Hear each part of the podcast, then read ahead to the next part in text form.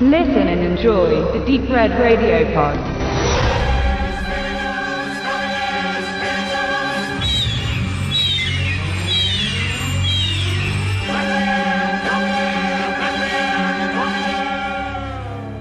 Als Wes Craven im Jahre 1981 seinen fünften Film Deadly Blessing in Deutschland, bekannt als Tödlicher Segen, aka dem Tode geweiht drehte, war er noch weit davon entfernt, einer der großen Regisseure des Horrorgenres zu sein, hatte aber bereits zwei wichtige Beiträge für dieses abgeliefert. Die Rede ist natürlich von Last House on the Left und The Hills of Eyes. Beiden eilt mittlerweile ein gewisser Kultstatus voraus und ein Remake hinterher. Seinen Ruhm erlangte er vor allem durch seine Teile zur Nightmare on Elm Street Reihe und die eigenhändige Wiederbelebung des Slasher-Genres mit den Scream-Filmen. Die wohlig gruselige Atmosphäre, die die genannten Streifen auszeichnet, ist in Ansätzen auch schon bei Deadly Blessing zu erkennen, wohingegen die vorangegangenen Reißer eher durch Gewalt und Terror ihre Stimmung erzeugten. Tödlicher Segen ist da weit weniger zeigfreudig und eher um klassischen Spannungsaufbau bemüht. Warum dies nur in einigen wenigen Szenen gelang, für den gesamten Film in meinen Augen aber fehlschlug, erörtere ich gleich, aber zunächst einmal der Inhalt, damit ihr wisst, wovon ich spreche. Die Handlung trägt sich im ländlichen Ohio zu. Tür an Tür wohnen hier zeitgenössische Farmer mit den Hittis. Einer dem Amish nachempfundenen Glaubensgemeinschaft, welche ein ähnlich archaisches Leben führt und von einer großen Gottesfürchtigkeit geprägt ist. So kommt es immer wieder zu Reibungspunkten zwischen den Hittis und der sonstigen Bevölkerung durch die konträren Ansichten. Verstärkt trifft dies auf Martha und ihren Mann zu, da dieser früher den Hittis angehörte, bis er sich verliebte und sich von ihnen und seinem Vater erschwerenswerterweise das Oberhaupt der Gemeinde lossagte und daraufhin verstoßen wurde. Auf mysteriöse Weise stirbt John nun bei einem Unfall, in seiner Scheune, was Martha, seine Frau natürlich, in ein Tal der Tränen stürzt. Doch sie rappelt sich auf und entschließt sich, trotz aller Warnungen Haus und Hof nicht Richtung Großstadt zu verlassen. Sie holt sich für die Anfangszeit die Großstadt lieber zu sich in Person ihrer beiden besten Freundinnen aus New York. Doch kaum sind die beiden fechen Stadtladies auf dem Land angekommen, ereignen sich unheimliche Ereignisse. Die Albtraumquote steigt rapide an und scheinbar macht jemand Jagd auf die drei. Aber handelt es sich dabei um eine übernatürliche Macht oder einen sehr greifbaren Killer menschlicher Natur?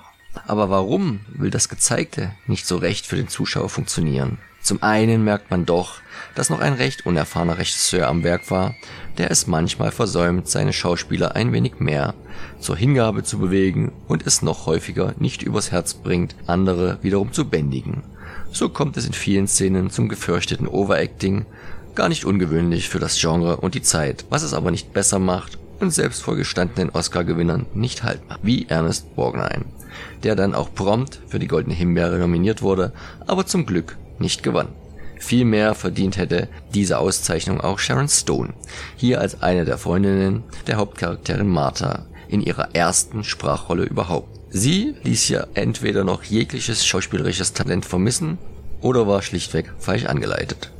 Zu ihrer Ehrenrettung muss man allerdings auch sagen, dass die hiesige Sprachfassung echt gruselig ist und somit die Wertigkeit ihrer Performance weit herunterzieht. Auch bekommt sie die Szene im Film, welche Fans wahrscheinlich am besten im Gedächtnis geblieben ist. In einer Traumsequenz plumpst ihr nämlich eine nicht ganz kleine Vogelspinne in den Mund. Kein Stunt, kein Double, kein Effekt, sondern nach einiger Überwindung und einer Zahnentfernung für das Krabbeltier eine nicht zu verachtende Leistung für eine Arachnophobikerin. Die zweite Sequenz, welche in Erinnerung bleibt und wenige Jahre später in Wes Cravens größtem Hit recycelt werden sollte, spielt sich in der Badewanne ab und beinhaltet Hauptdarstellerin Maren Jensen, die beim Planschen erschreckt feststellen muss, dass sich eine Schlange effektvoll und einfallsreich gefilmt zwischen ihren Schenkeln schlängelt. Drei Jahre später soll der Heather Langenkamp in dieser Wanne liegen und das Reptil mit dem ungemein gefährlicheren Klingenhandschuh von Freddy Krüger ersetzt werden. Der Rest der Effekt ist weniger gut in Erinnerung geblieben, da nicht so gut gealtert, vor allem was die Blutszenen angeht. Auch die Halbwertszeit einiger Darsteller war keine gute, sprich keine lange.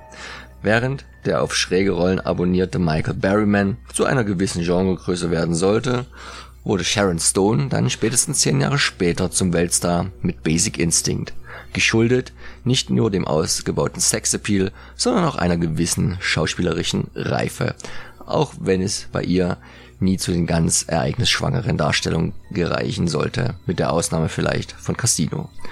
Für die Hauptdarstellerin Maren Jensen und Nebendarstellerin Susan Buckner, die im Film die zweite Freundin gibt, sollte Deadly Blessing der jeweils letzte Eintrag in den Schauspieler-Vitas gewesen sein. Da war dann wohl auch der Name des Films Programm und die Rollen in diesem tödlich, zumindest für die Karrieren, die danach keine mehr sein sollten. Danach ist übrigens ein gutes Stichwort, denn der Film endet nicht, wie es einmal ursprünglich von den Autoren Glenn M. Benest und Matthew Barr niedergeschrieben wurde, sondern die Produzenten fügten dem eigentlichen Schluss noch eine zusätzliche finale Szene an. Dieser war nicht nur verdammt teuer, sondern ist obendrein auch noch ultra dämlich und stellt die komplette Aussage des Films auf den Kopf, führt sie besser gesagt ad absurdum. Warum? Verrate ich an dieser Stelle natürlich nicht, weshalb ihr bei aller Kritik Deadly Blessing trotzdem sichten sollt. Gar nicht so sehr wegen der Qualität des Films, sondern wegen der aufschlussreichen Extras, wie dem Audiokommentar von Wes Craven oder Interviews mit einigen Darstellern. Denn, wie so oft, bietet dieses Zusatzmaterial die größeren Schauwerte als der Hauptfilm und dafür lohnt sich die Veröffentlichung von Kochfilms dann allemal.